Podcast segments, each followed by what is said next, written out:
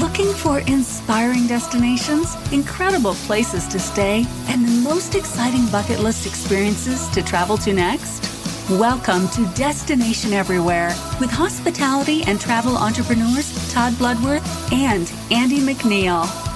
Having traveled to over 100 countries, Todd and Andy bring you unique perspectives with celebrities in the know, hospitality experts, and native connoisseurs to discover must dos and inspirational destinations to plan your next trip for business or pleasure. So pack your bags and get ready as we bring you Destination Everywhere with Todd and Andy.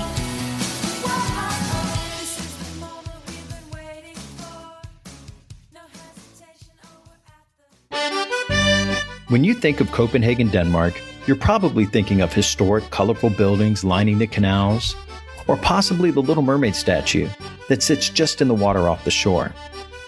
You're probably not thinking about a foodie's paradise. If you're a fan of oysters or want to visit the world's best restaurant, or one of the city's 15 Michelin star eateries, this is the place to visit. Considered one of the happiest places on earth, Copenhagen values eco friendly living. Today, we sit down with Peter Peterson, the managing director at Villa Copenhagen, to discuss how hotels can implement best sustainable practices. And what better way to see the city than from its harbor? We will also be speaking to Casper Eichroma, co founder of GoBoat, a solar powered sustainable boat rental company. Architecture, music, good eating, and the simple uniqueness of Copenhagen are why it made our list of favorites. And after today's episode, we hope you will add it to your travel bucket list as well. Welcome to this episode of Destination Everywhere, Copenhagen. Welcome, everyone, to Destination Everywhere. I'm Andy McNeil, along with my partner, Todd Bloodworth, and we are so excited to bring to you today one of our favorite cities in Europe, Copenhagen. Denmark. Copenhagen. One of the places we've been many, many, many times, and there's a reason we've been there so many times. It is such a great city, and it is a great city because it is compact and you can do a lot in a very short amount of time. And if you're looking online and you see the photos behind Todd, it's one of the most beautiful cities in Europe with all the colorful buildings and great, great, great food. Todd, what are your thoughts? And what you what you're describing, what you see behind me is it's Nyhavn, and Nyhavn is a, a place. It's it's probably one of the most photographed places in Copenhagen. So I'm sure most of our listeners have seen it, but they also call it the world's longest bar because at the bottom along the waterway, it's all bars and restaurants. In fact, we did a group dinner at a restaurant right along it one time, and on it was probably some of the best food I've ever had. It was absolutely amazing. And, and the thing about Copenhagen is it is a great walking city because it is so compact. You can do so much in such a short amount of time. And you can also see it from the water, and it's a completely different experience. So I think it goes on the very top of people's bucket list that are packing across Europe. You you have to stop in Copenhagen and experience it. And it's very easy to get in and out of. The airport is right there. So you can jump in and get straight into the city. And it really has a great feel. You know, and there's a couple other things I don't know if people know about Denmark's capital city, but it's one of the leaders in the world for sustainability. They have really pushed to create an environment that is sustainable, whether it's wind power, solar power, and this has to do with their their vehicles and their boats. So you'll see it everywhere and you'll notice it everywhere. Yeah, and you're also going to hear a lot about that from both of our guests today about sustainability in their businesses and how they use it. It really is part of the culture there, which is just fantastic. And they're also the world's happiest people that live in Copenhagen. And that's according to the World Happiness Report. And they say, you know, happiness is linked to many things, but they cite social equality, community spirit, education without tuition, public health, and apparently they're doing something right. But we have a lot of great guests, and we're going to go in into a little bit more about Copenhagen specific. But we're going to be back in just a minute with our first guest, who is Peter Peterson. And Peter is the managing director of Villa Copenhagen. So we're going to get his perspective. Amazing new hotel. Amazing yeah, new hotel. We're going to get his perspective on the hotel side and find out, you know, kind of what his guests look for and what they can expect if they go to stay with his property. So stand by and we'll be right back.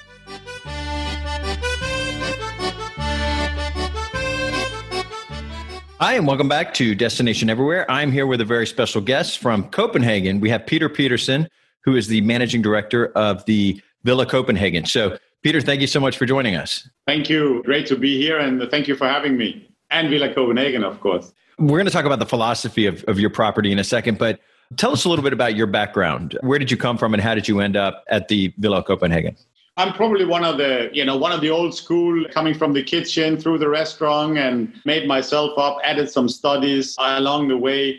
Uh, became hotel general manager the first time in 99 in Stockholm, uh, Sweden, with a company called Radisson, and ventured then out in the world, Hilton in Egypt, went to Asia with them, opened a hotel or a resort for banyan tree in China. Fantastic. Went from there straight to Nigeria, Africa with Intercontinental. Opened a nice Intercontinental in Davos, Switzerland uh, for the World Economic Forum and spent three years being on my own as a self-employed consultant to the to the industry until I was discovered uh, or somebody thought it was a good idea to bring me home uh, for the opening of this one uh, here in Copenhagen. And uh, I never thought I would come back home again. Actually, I think my mom gave up hope also.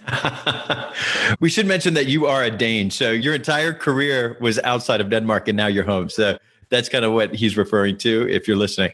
And it does it feel good to be home, I guess, close to your you mom? You know, Denmark is a fantastic place. And with the destination I just listed for you, the comparison is even more striking, of course. I mean, I'm happy to say that I think Scandinavia is probably the most safe. It's supposed to be the happiest place to live, right? It's supposed to be the happiest place to live in the world. Yeah, exactly. I mean, and, and we're spinning a bit on this in the in the hotel concept, which I'll come back to. Uh, we've seen a lot on CNN and BBC about the happy Danes, despite the tax burden and the heavy showers and all this, we are still okay. And you being so close, you know, just right over the bridge from, and Andy and I talked about this earlier in the show. You know, you have Malmo on the other side of the bridge, which is it's different, but it's the proximity to you guys is absolutely wonderful. It's cool to get kind of both feels, but Copenhagen is amazing. And for people who have never been, it's so historical and the architecture is amazing. The the people are amazing, the food. And we're going to ask you about some of your favorites in a second, but your hotel has a philosophy of sustainability. Tell us a little bit about that.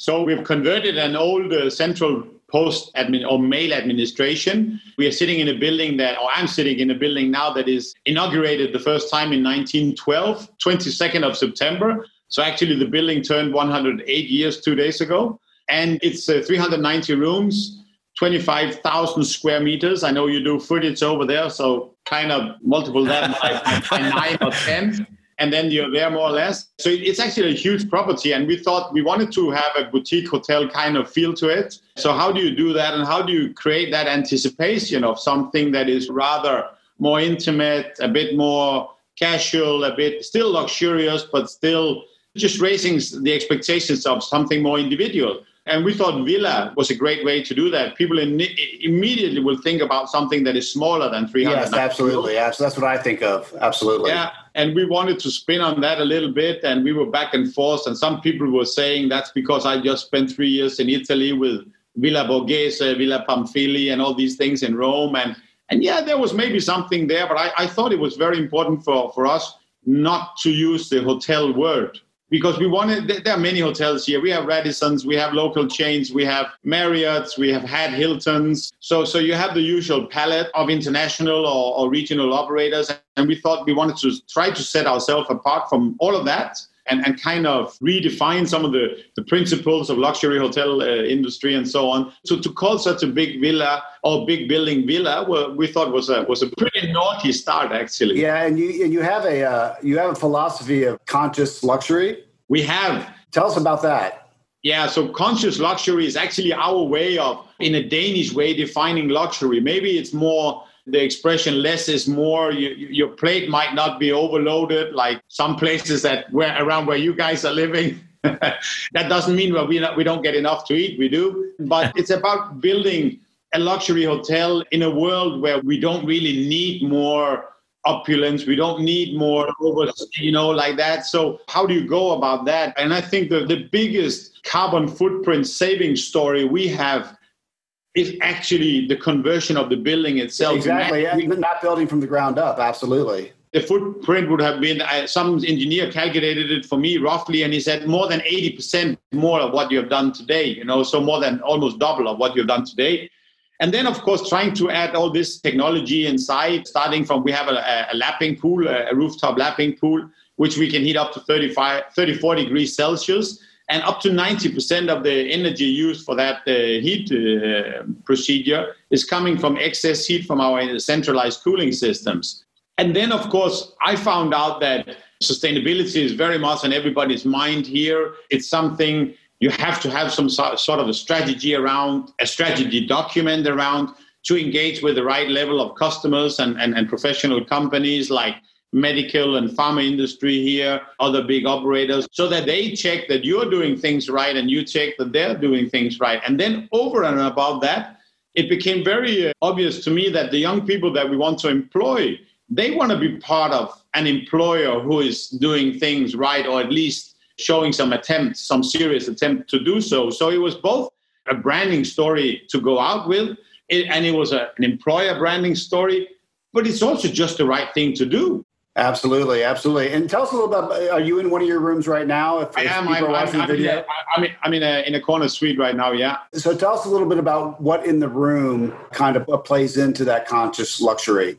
I mean, some of the outfittings, we've done a very classical uh, interior design here that replicates a classical upscale Copenhagen urban apartment in a classical older buildings, a centennial building. We put in oak herringbone floors because they'll literally last forever if we treat them right. Oh, beautiful. We've done, of course, uh, some designs in the furniture that has a very Scandinavian feel to it, but we've not gone overboard. We don't have any extreme coloring that are out of fashion in 18 months. That you have to redo over and over again. Yeah, we've built a hotel with 300 rooms, but only about 20 bathtubs. So we don't have the luxury of bathtub. We don't think that people really check into a hotel just to sit in the bathtub. So we rather have a nice uh, shower. Um, yeah, much easier to control the water, the, yeah. the water usage as well with that. And then just, just down to some of the nitty gritty, you know, we are not putting on top of the minibar two plastic bottles of mineral water saying this is complimentary of the hotel. We put a little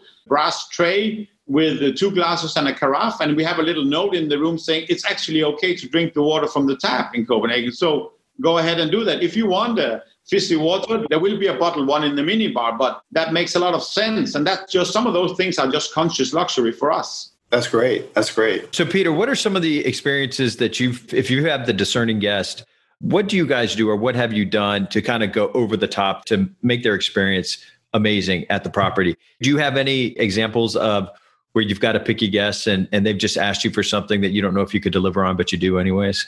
We try to be very personal in our approach. We have picked all our staff in a recruitment procedure where everyone have had three interviews, and the last one was with me. And pre-corona, we were at 180 employees, uh, which is quite big for, for Copenhagen when with, with such a heavy payroll burden as we have. Now, this is a longer answer to your question. So we probed all the staff on the conscious luxury part and asked into their own philosophy and what they do at home to be just a little more sustainable than maybe the average Dane. And above all, I, it was very important for me that everybody lived in and around Copenhagen. And if they were indeed commuting on the bridge from Sweden, which many of them are, I just wanted to make sure that they were in love with Copenhagen. Because when they're in love with Copenhagen, whether they're Danish or like me, or Swedish, or German, or British, or Italian, and we have many nationalities working here, and most of the people working here are they really like living in copenhagen. So we want to have that inbuilt concierge copenhagen concierge where they can you know the little mermaid you can find blindfolded. And maybe even tivoli which is right across the street from where i'm sitting now.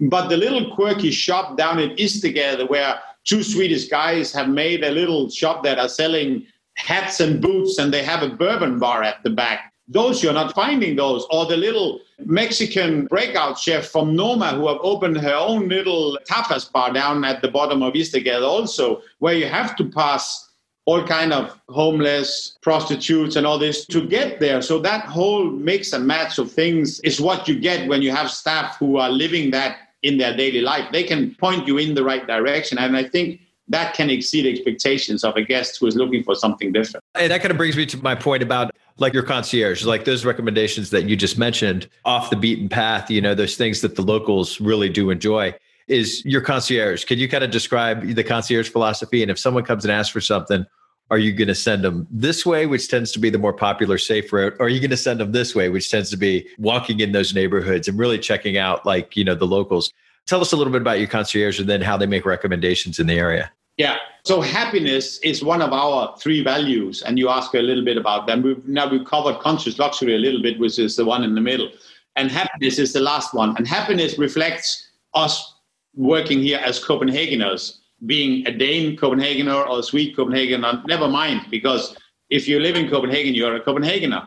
And I want them to tell the guests the recommendations that they have, not the top five that we have listed, because we as a group think they are the most cool thing to go to. They should tell the guest where they would go for that beer after work or where they would buy that piece of furniture that is done with upcycled wood and whatnot, you know, or find that designer or that little pop up or startup ice cream shop where these boys they found out that they can out of the brown bananas they can take the sugar out and they can make a ice cream oh, just wow you know things like I, I, want them to send them to places like that. That's fantastic. And that's what really makes it special. And so we're going to talk a little bit about bucket list items like that in a second. But one thing i definitely want to hit on peter is your executive chef speaking of your staff.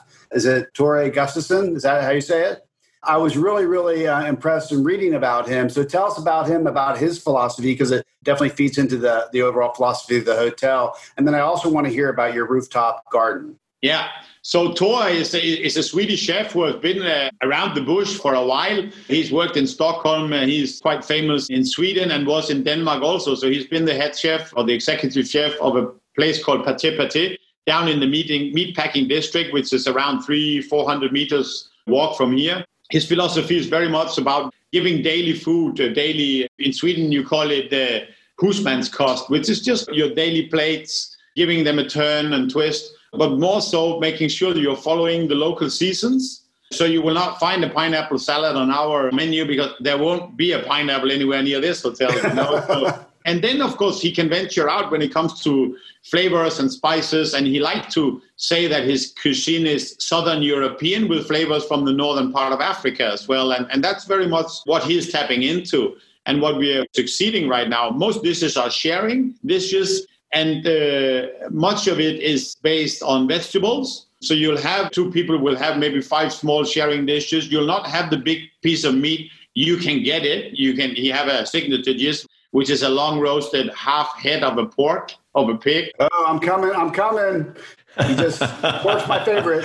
You can leave the dinner table there, and then you say, "Oh, that was great," and I'm, I'm full and I'm good, and then you say, "We barely had any meat." And you're still full, and that's okay, right? It goes to sustainability as well, absolutely. It does. It does very much. And when we have meat and fish, we make sure that it's, I'm not saying certified the right way, but at least we know the food chain from where it's coming and so on. So, yeah. Fantastic, fantastic. And how about the rooftop garden? And I hear you actually have honeybees as well, which is we have uh, incredible. Because we have uh, put in on top of the big ballroom, which is 1,200 uh, square meters. We put in a green roof so, you know, it's basically called, it's called a sedum roof and it's all kind of little things that are growing and, and can survive. It's a green garden and the honeybees are finding their way there. We have a, for the next uh, spring season, we'll have collaboration with somebody who's doing rooftop being around Copenhagen and we are going to tap into that.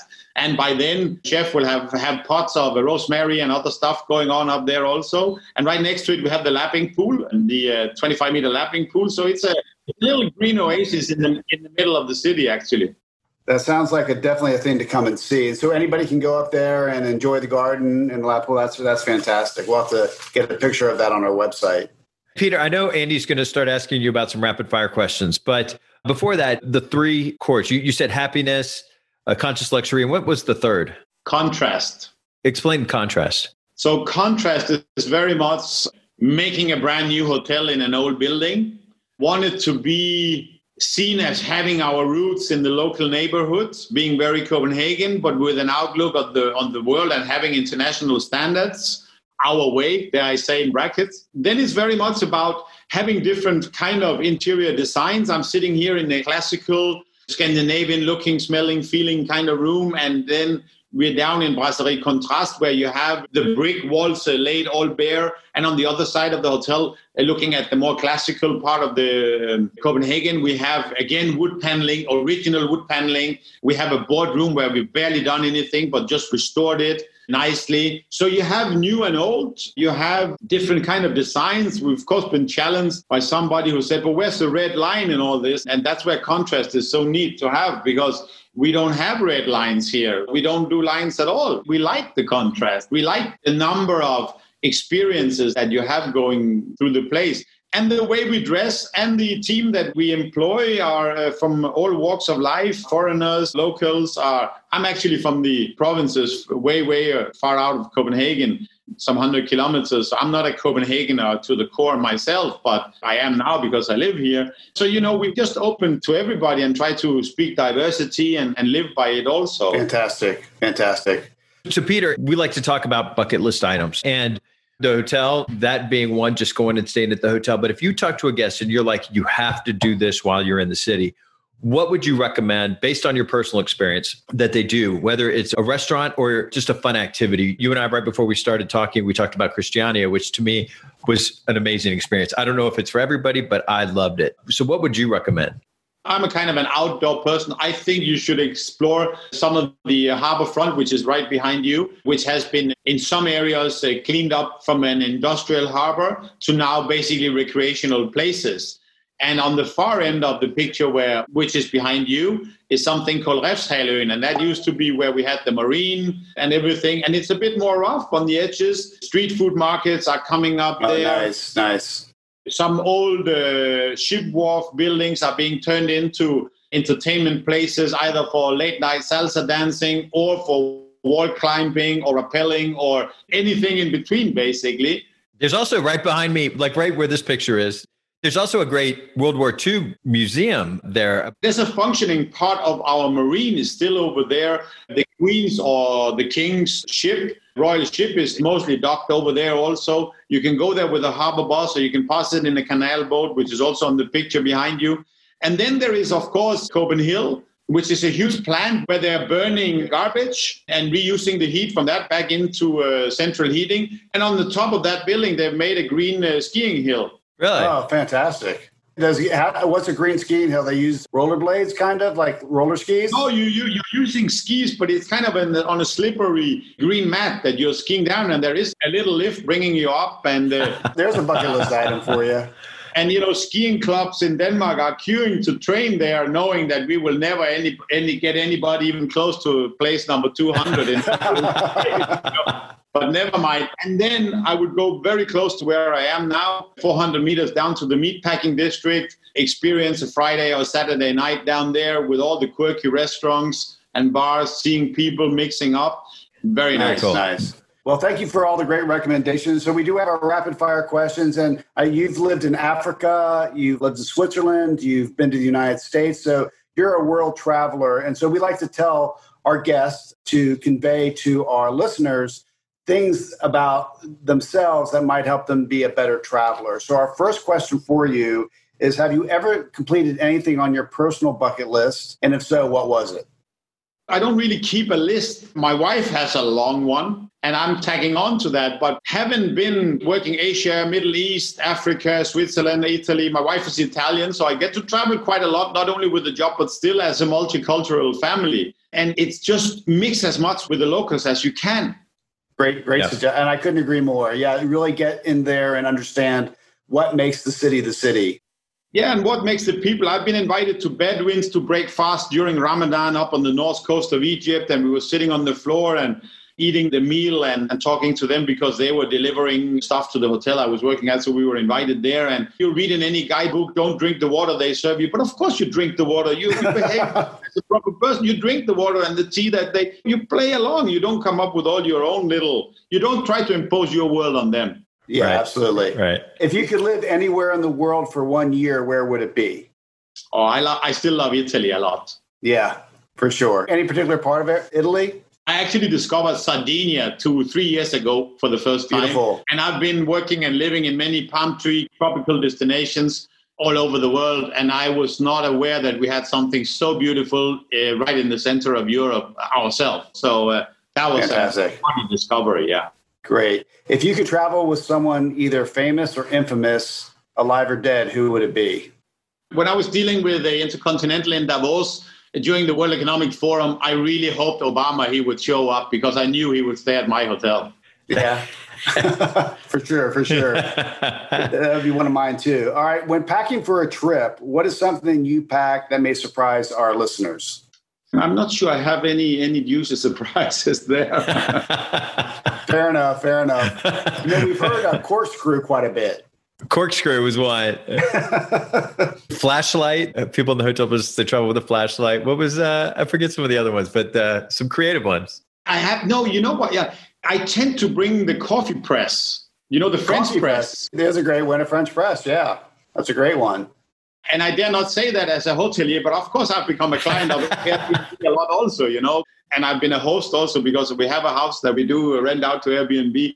And I think sometimes there are things that are missing. Wine glasses is another thing. I rarely bring them, but often you you check in a place and, and they don't have a proper glass to drink a, wine, a glass of wine. So uh, that's very very important, right? Very important. And you've already given us some great examples of must dos in Copenhagen, but do you have one more for us? I mean, you have to have Tivoli on your list if you're coming here the first time. I think it's the world's uh, oldest amusement park. They turned 175 years uh, last year.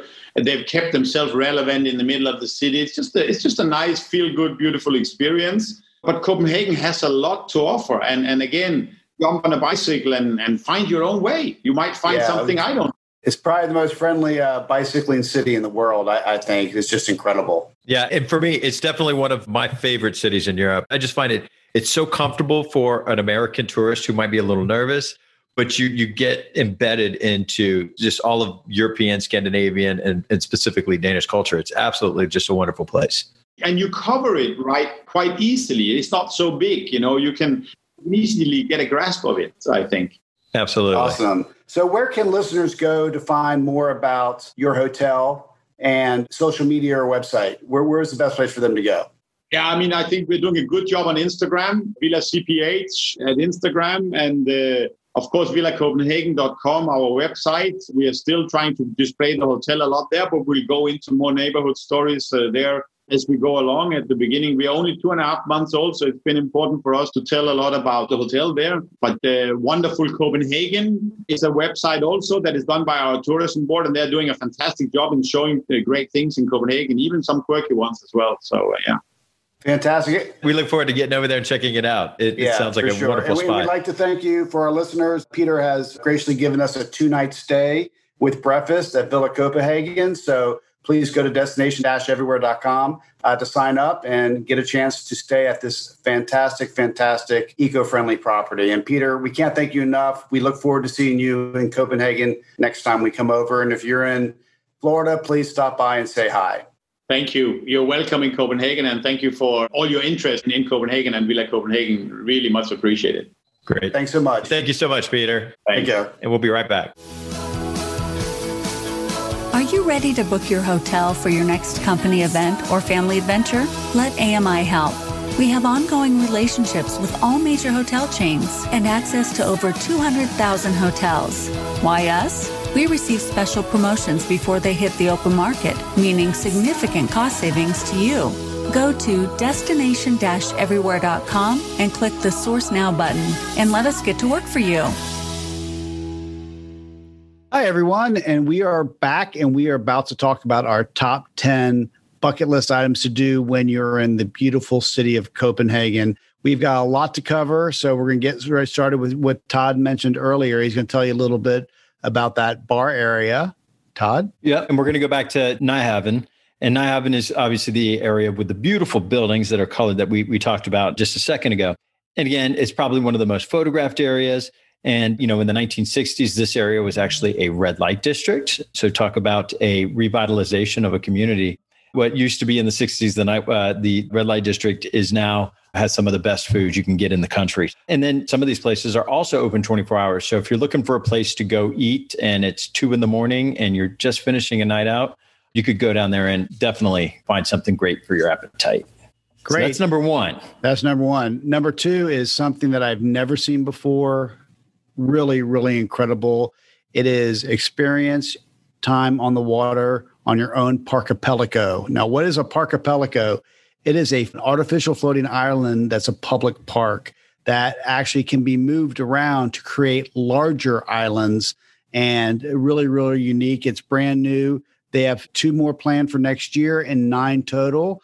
And it really is inspired as artwork to generate questions and curiosity from bystanders walking by. And then you can go on to these floating artificial islands. I have got to do that. And if you just go Google Parkipelago, like an archipelago, which is natural islands, but Parkipelago Copenhagen, you'll see these pictures of these islands and it will kind of blow your mind that just the thought that somebody had in putting this together and then making them come to fruition because they're really neat. Some of them are just all wood deck with a tree in the middle that float. There's some that look like they have grass on them, and it's really just magnificent. Yeah, just a lot of fun. A lot of fun. So we're going to go from the water back to you know when we think of Denmark, there's a term everybody uses in the U.S. It's it's when we talk about pastries, it's the Danish pastry, and there's a reason we don't say many other countries before they're made, but Danish pastries are just, you know exactly what we're talking about. And so you could actually learn the art of baking a Danish pastry and take a baking class somewhere. So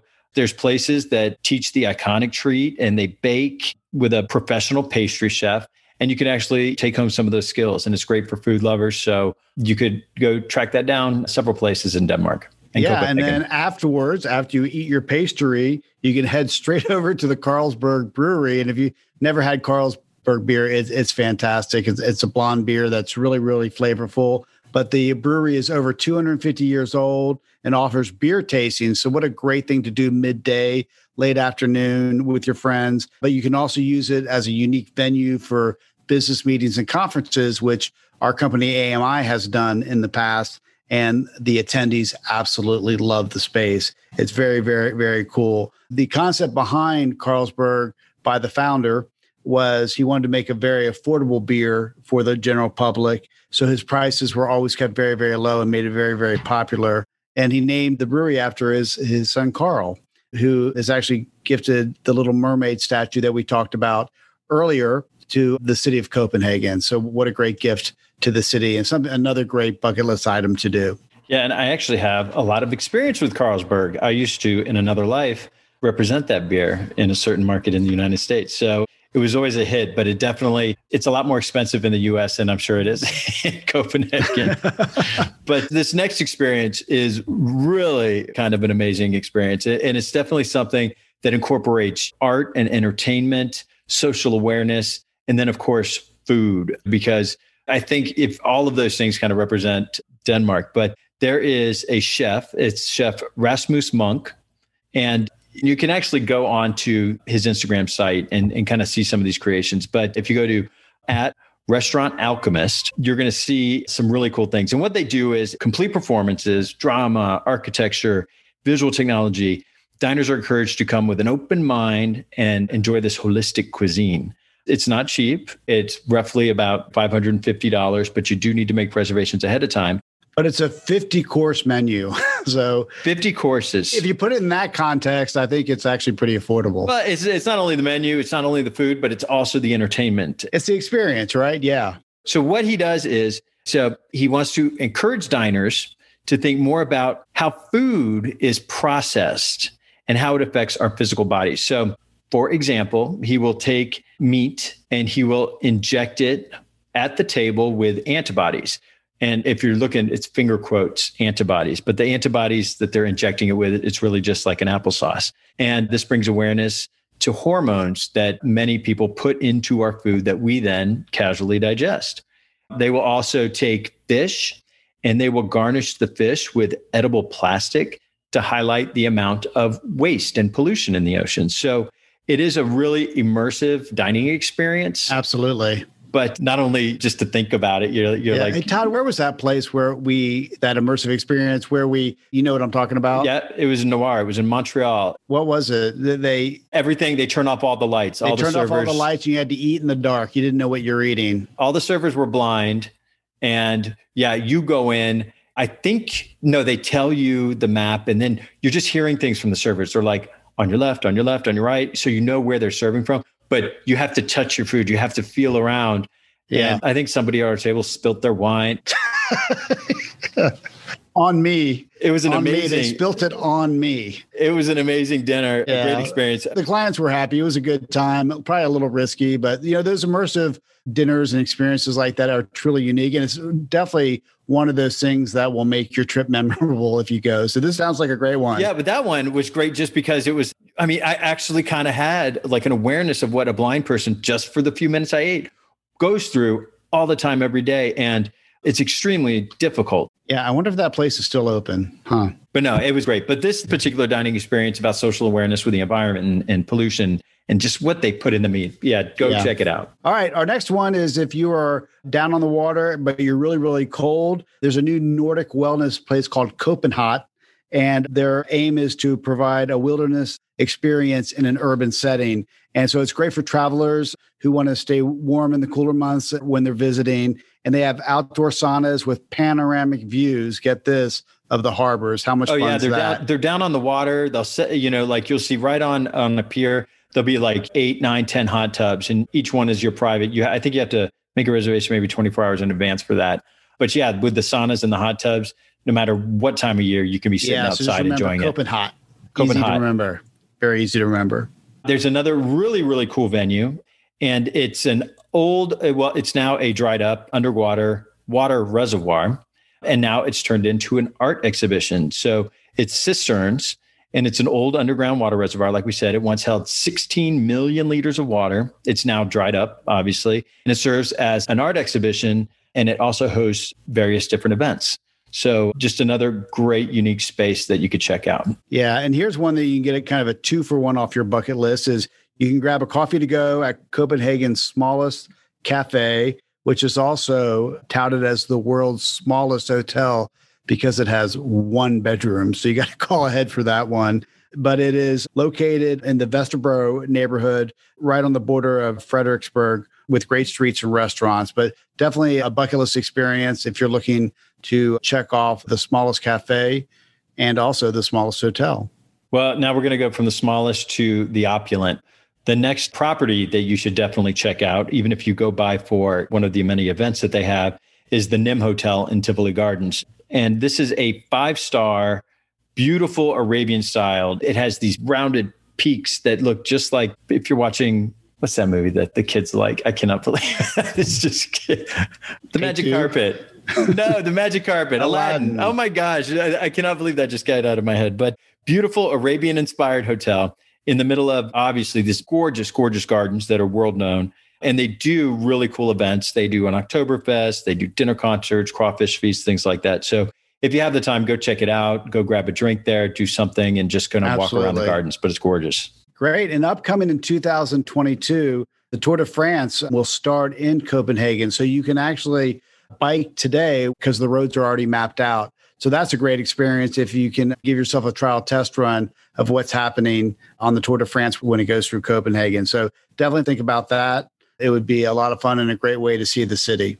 And did you hear like the six forgotten giants?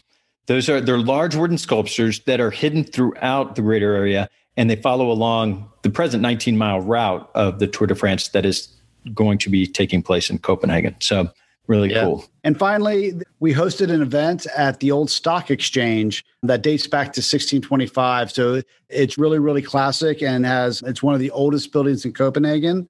And it's not open to the public, but serves as a venue. So if you're doing a private event, it is a great place to do in the city for dinners, conferences, and other events. And so that's the old stock exchange. So put that down on your list as well. Wait, can I? I'm going to add one more. You mind if I add one more? Sure, sure. Of course, you know, you ever, like big cities always have these markets, but there is a market in the meatpacking district. They have all these markets there. Uh, so you could just spend an old day walking around the old stalls, complete with shops and restaurants and galleries and underground bars.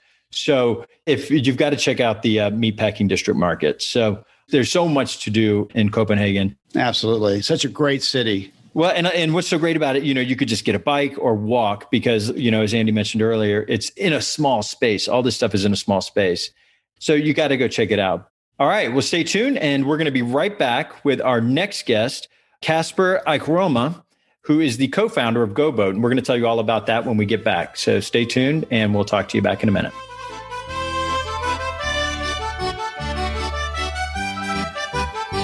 Hi, welcome back to Destination Everywhere Copenhagen.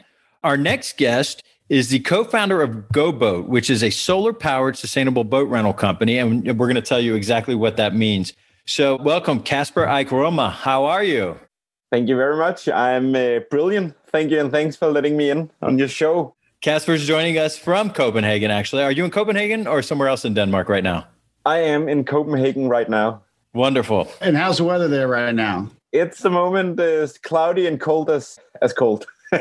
so Copenhagen weather. Yeah, yeah. Copenhagen weather, but beautiful, of course. yes, of course, and it is one of the most beautiful cities in Europe for sure. So, Casper, we're obviously when we pick a city, we look for something really cool and different, especially for a traveler that's not from Copenhagen. And Go Boat is actually something that is so impressive. Uh, Copenhagen has always been known as kind of a leader when it comes to sustainability and protecting the environment. And then, you know, Go Boat goes hand in hand with that philosophy. So tell us a little bit about these boats. Yes, let's start with the boats. As you mentioned, they are sustainable, and we started them uh, renting them out here in uh, Copenhagen in 2014. And from the very beginning, it's been a question of making boat rental platform that was, as you mentioned, sustainable, but more as a social project. And that's why we designed the boats with the table in the middle so that people could come together have a good time while sailing on solar, water, and wind energy. That's the basics of it. So the boat are partly built from plastic bottles and recycled PET as well. Excellent. And so, where were you when this idea popped into your head? Like, what was the impetus for this happening? Actually, to be honest, I told my, she's my wife now, but at that time, my girlfriend, that I went to a summer house nearby Copenhagen to write my final, what do you call it, special exam paper, whatever. But actually, I was going there with a friend to uh, have some wine and come up with good ideas on what to do in Copenhagen, actually. And then I've always been really fond of uh, being on the water, and it popped up that it was really hard to, uh, you know, get a boat, own a boat. It's it's expensive. It's hard to find mooring spots in Copenhagen and lots of other places as well. But here, it was impossible to get on the water, and we have so much water in Copenhagen, and it's just it was like the perfect idea. And actually, I called my wife the morning after and said, I have this fantastic idea. Aha, light bulb, light bulb. Yeah, yeah. But she was like, you were supposed to write your exam, wasn't you? and, and you came with a new job. Yeah, Sounds like me. Yeah. yeah. but she hung up actually. But now she's happy and uh, she's actually working in GoBoat now. So she sees this as a good thing. I mean, and absolutely it is, especially in this day and age, you know, sustainability is everywhere. But the boats, who designed the boat? It's my partner in GoBoat. We are three partners, Carl and Anders. And uh, Carl, I knew from high school. And actually, when the idea occurred, I called him straight away because he's an architect with a specialty in, uh, in naval arts. Oh, so wow. actually, he designed that, boats. That worked out perfect. so it made sense to contact him. And then we had a long session about a lot of talks about what should this boat be able to do why do we want to start it everything like that because if you and when we approached people in the very beginning and told them look we're going to start a boat rental they were like why? Another boat rental. Yeah another boat rental. That is the most unsexy thing in the world to do. But actually we had an idea and the idea was basically that it's more a social experiment. It's about the aesthetics. That's where carl comes into the picture because he's uh, you know he's been fond of boats all his life. And we wanted to create the perfect environment to sit together in a boat that is simple easy to navigate and beauty beautiful and, and that's the basics of what we went through so what would you call the style of the boat is there a certain boat that you took it after or is it something completely unique he is inspired, Carl, by different boats. I think it's some Italian and some Swedish boats that he's been inspired from. So, uh, so it's boats are boats again, so it's hard to make yeah. a complete new looking boat. And to describe it, Casper, because you know most people are going to be listening to this on a podcast, but it's a boat, and how many people can fit on it? It fits eight people, and there's a table in the middle of the boat. Yeah. And it's a very uh, light boat, but still very stable. And it's built for everyone to steer it. So it's very, very easy to navigate because it doesn't require a license to rent our boat. So you don't need any experience to get on this boat. No, that's one of sort of what you could say uh, missions. It's to make water accessible for everyone. Also, people have not tried it before, but to get people to try and just feel the freedom it gives you to be on the water and that control your own boat, basically. Yeah. So, how fast can it go? What's the fastest you can get it up to? In Copenhagen, we, we limited the engine, the electric engine, to go around three and a half knots. So, nice cruising speed, nice and casual. You can drink some wine and not spill it yeah, exactly. It's like walking speed in a way. So it's not about speed, it's about being together. It's about safety as well, because if you go fast and you're not experienced, then things could go wrong. So good choice, good choice. Well, you know, and I was going to say, like, looking at it, you don't have a typical captain's chair with a steering wheel. You are steering it with a hand rudder in the back, correct? That is true. And actually, a lot of people, they want to have like the steering wheel to navigate with, but actually we like the steering rod because it's old school and it's like it's very maritime and it gives you a better feeling of the water and and it's easier to navigate actually so when you're renting the boats how do they rent them and for what time periods can they get them when people rent boats at GoBoat, it's on an hourly basis. I would say the average is around two and a half, three hours that people rent the boats, but it could vary from a whole day to one hour. And it's solar powered, but does the solar power charge a battery and then it's on a battery at that point? How long do you have before it actually starts to fade? I think that's also a really good thing to clarify since people cannot see the place we're renting out from right now. But on the roof of our rental building, it's the roof is completely covered with the solar panels. And those solar panels are charging the boats when it's at the dock. And when they're not, we sell the energy back to the power network. And the roof was enough to charge the eight boats that we started out with. But now we have uh, 44 boats at the dock in, uh, in Copenhagen. So that's not enough. So then we made a partnership with E.ON, which is uh, Europe's uh, biggest private owned electricity company, so that they provide the rest the electricity with from sustainable sources, which is in Copenhagen uh, mostly wind power. Fantastic. So the route that you take on the boat, I've never been to Copenhagen. I'm an international traveler and I I find you guys. What direction would you give me if I want to go are, are there places to go get food and drinks along the route? Do you have courses planned out, different routes planned out for the guests?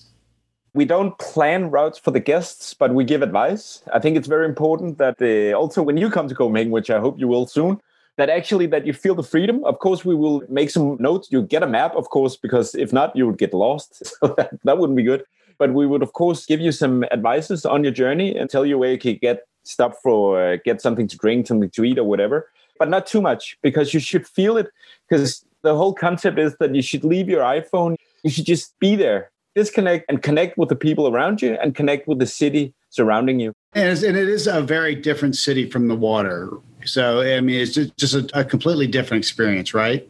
Definitely. Actually, because what's also interesting is that most of our visitors is locals doing it again and again because you actually get to uh, revisit your own city because it is completely different from the water and it is completely different depending on who you bring in the boat. So that's why we haven't been really hard hit by this uh, corona virus because we are not dependent on tourists. We love tourists and we would love to have them and we love to have more of them.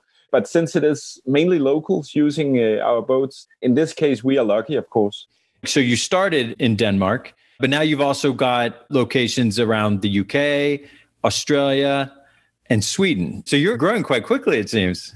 Yeah, it's been a fun adventure. And actually, the way we grow right now is by uh, license takers. So we provide them with the whole setup. With the we've made our own IT fleet management system. Of course, we design and redevelop boats all the time, and of course the brand and everything. And then basically we get a lot of cities and people writing us every week that they want the concept. Not as much these days, but normally we get a lot of people that want to have GoBoat to their city. And then we're still young. So we haven't been like, we could have opened, I would say, 100, 200 places. But again, it's important for us that we do it the right way and with the right people.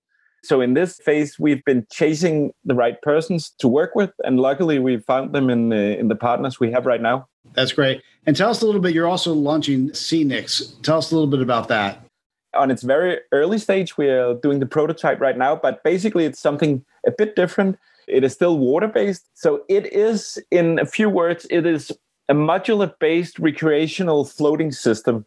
So what we've discovered throughout the renting out boats the last six years and in different locations is that right now we have prime locations in uh, some of the best cities of, in the world, and we can only operate the boat rental business for half a year because then it gets cold. And then we have harbors, not only in Copenhagen, but also other places that are not that, to be honest, they are a bit dead in the winter period. So there's not that much happening, and water is good. People should use the water. So we, we've invented this system to sort of exploit the water also in the cold times. So it's basically floating modular systems built on catamaran. It's boats, but they can be fitted as saunas, as meeting rooms, as hotels, as whatever. Do they move? Do they have an engine on them? They can have an engine. They can sail because they are certified as boats, but they are made for being plugged in places where they can lie, you know, and serve a purpose there. It could be gotcha. a meeting room. Yeah, yeah. Exciting, oh, exciting. Good luck with that. I think that's a, that sounds novel. No, I know seriously. That sounds like such a great idea. People like to be near and on the water at all times, and just to give them a different type of experience, I think is wonderful.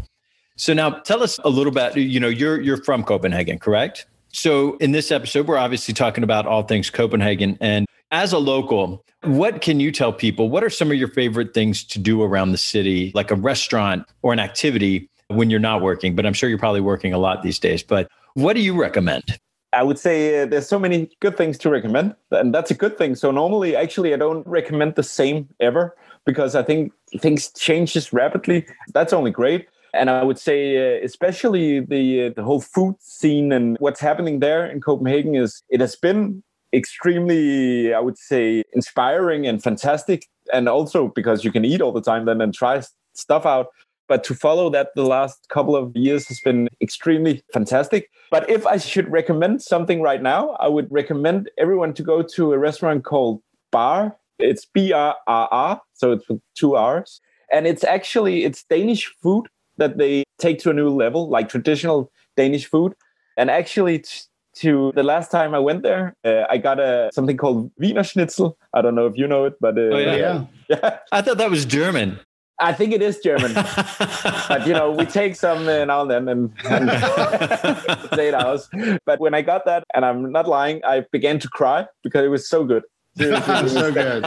so food, good. Food that makes you cry in Copenhagen. Yeah, and uh, yeah, and my wife, she still thinks it's odd when I start crying about food, but uh, I can't can't help it. It's, it's good to have passion for food. Yeah, yeah, it's definitely go there. What's one activity other than obviously, you know, renting a go boat? What's something not the norm? Where would you say you've got to just go do this? It's so cool. And obviously, Copenhagen's the only place you can do this. Yes, that's a good question. Again, a thousand things pops up in my head. I would say, of course, it's something that you might be able to do somewhere else. But the good thing about Copenhagen is that it's a city that has a lot of diversity, a lot of different people, a lot of things you can do. But it's centered in a very small geographic area, so you can come around. So I would say rent a bike and just go around. Or actually, uh, I did this. thing last Sunday, my wife made a surprise for me and she picked me up in a bike taxi. I hadn't done that for ages, and bought me some drinks, and we were just uh, you know strolling around Copenhagen. Oh, that sounds fun. You can just pick those up on any corner. Yeah, yeah. Excellent, excellent. And that was just a great experience. Just go around and uh, stop at the all the places you see and, and go in. Absolutely. Great. Well, thanks for those suggestions, Casper. Casper, we wish you best of luck with Go Boats. It sounds like a fantastic experience for anybody that comes to Copenhagen. And we hope a lot of our listeners come and visit you when they're there. And where can they find you on social media and keep up with you? It's a hashtag GoBoat, uh, GoBoatCPH. And then I know you also have GoBoat.dk. Yeah. That'll take you to the website for bookings. No, Casper, thank you so much for your time. We appreciate it. Thank you, Casper. And best of luck to you. Thank you. Such a pleasure. And hope to see you in real life one day. Absolutely. Absolutely. Thank you. Welcome back, everybody. Uh, it was just absolute pleasure speaking to our guest today. And Copenhagen really is one of my favorite cities, not only in Europe, but in the world for all the reasons we talked about today. So if it's not on your bucket list, I highly recommend it. It's not only great for to go with families and friends, but it's great for business trips, for conferences, and to hold a meeting. So those are all great reasons to go to explore the city. Todd, what was your favorite thing that we talked about today? Because there was so much to choose from. Obviously, all those things that we, we discussed are very cool. You know, like that Parkipelago thing just kind of still blows me away. The way the people in Copenhagen really kind of mix this the social awareness and the art and the food and the culture. I just think it's so neat. You know, you could just walk around and it doesn't well, I'm stop. glad you said that because I, I mean, I think you heard through the entire show about their focus on sustainability. It's one of the first cities that's really focused on it, a major old city in Europe that has done that. And it really is part of the culture, not only from the food, but the entertainment to the lifestyle really has that that focus on green living and long-term sustainability for the future of mankind. So it's another reasons why I really, really love Copenhagen. Something else that, you know, it's just its, its proximity to other trips. It's just north of Germany. It's right over the bridge from Sweden. And then, you know, so you could really go in almost any direction and just go into a different world and just extend your trip and go experience something different. One thing I'm really curious about doing is getting out of Copenhagen and seeing the rest of what Denmark has to offer, which uh, you know I'm really excited about. Well, maybe there's another show for us. I know. Yep, absolutely. So that said, it's definitely a place I will go back to. And now it's changed so much even since since I've been there. So I'm really excited to get back and see the new things that it has to offer.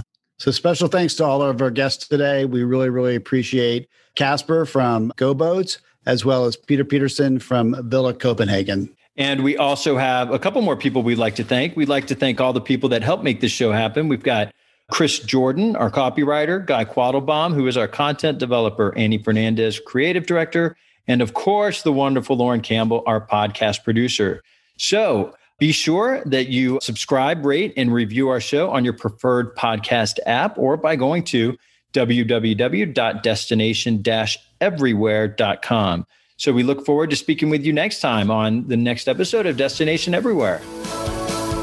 You've just tuned in to another episode of Destination Everywhere with travel and hospitality entrepreneurs Todd Bloodworth and Andy McNeil. To access the show notes and other helpful resources, visit destination-everywhere.com. Join us again next week for another bucket list filled show as we feature another travel worthy destination.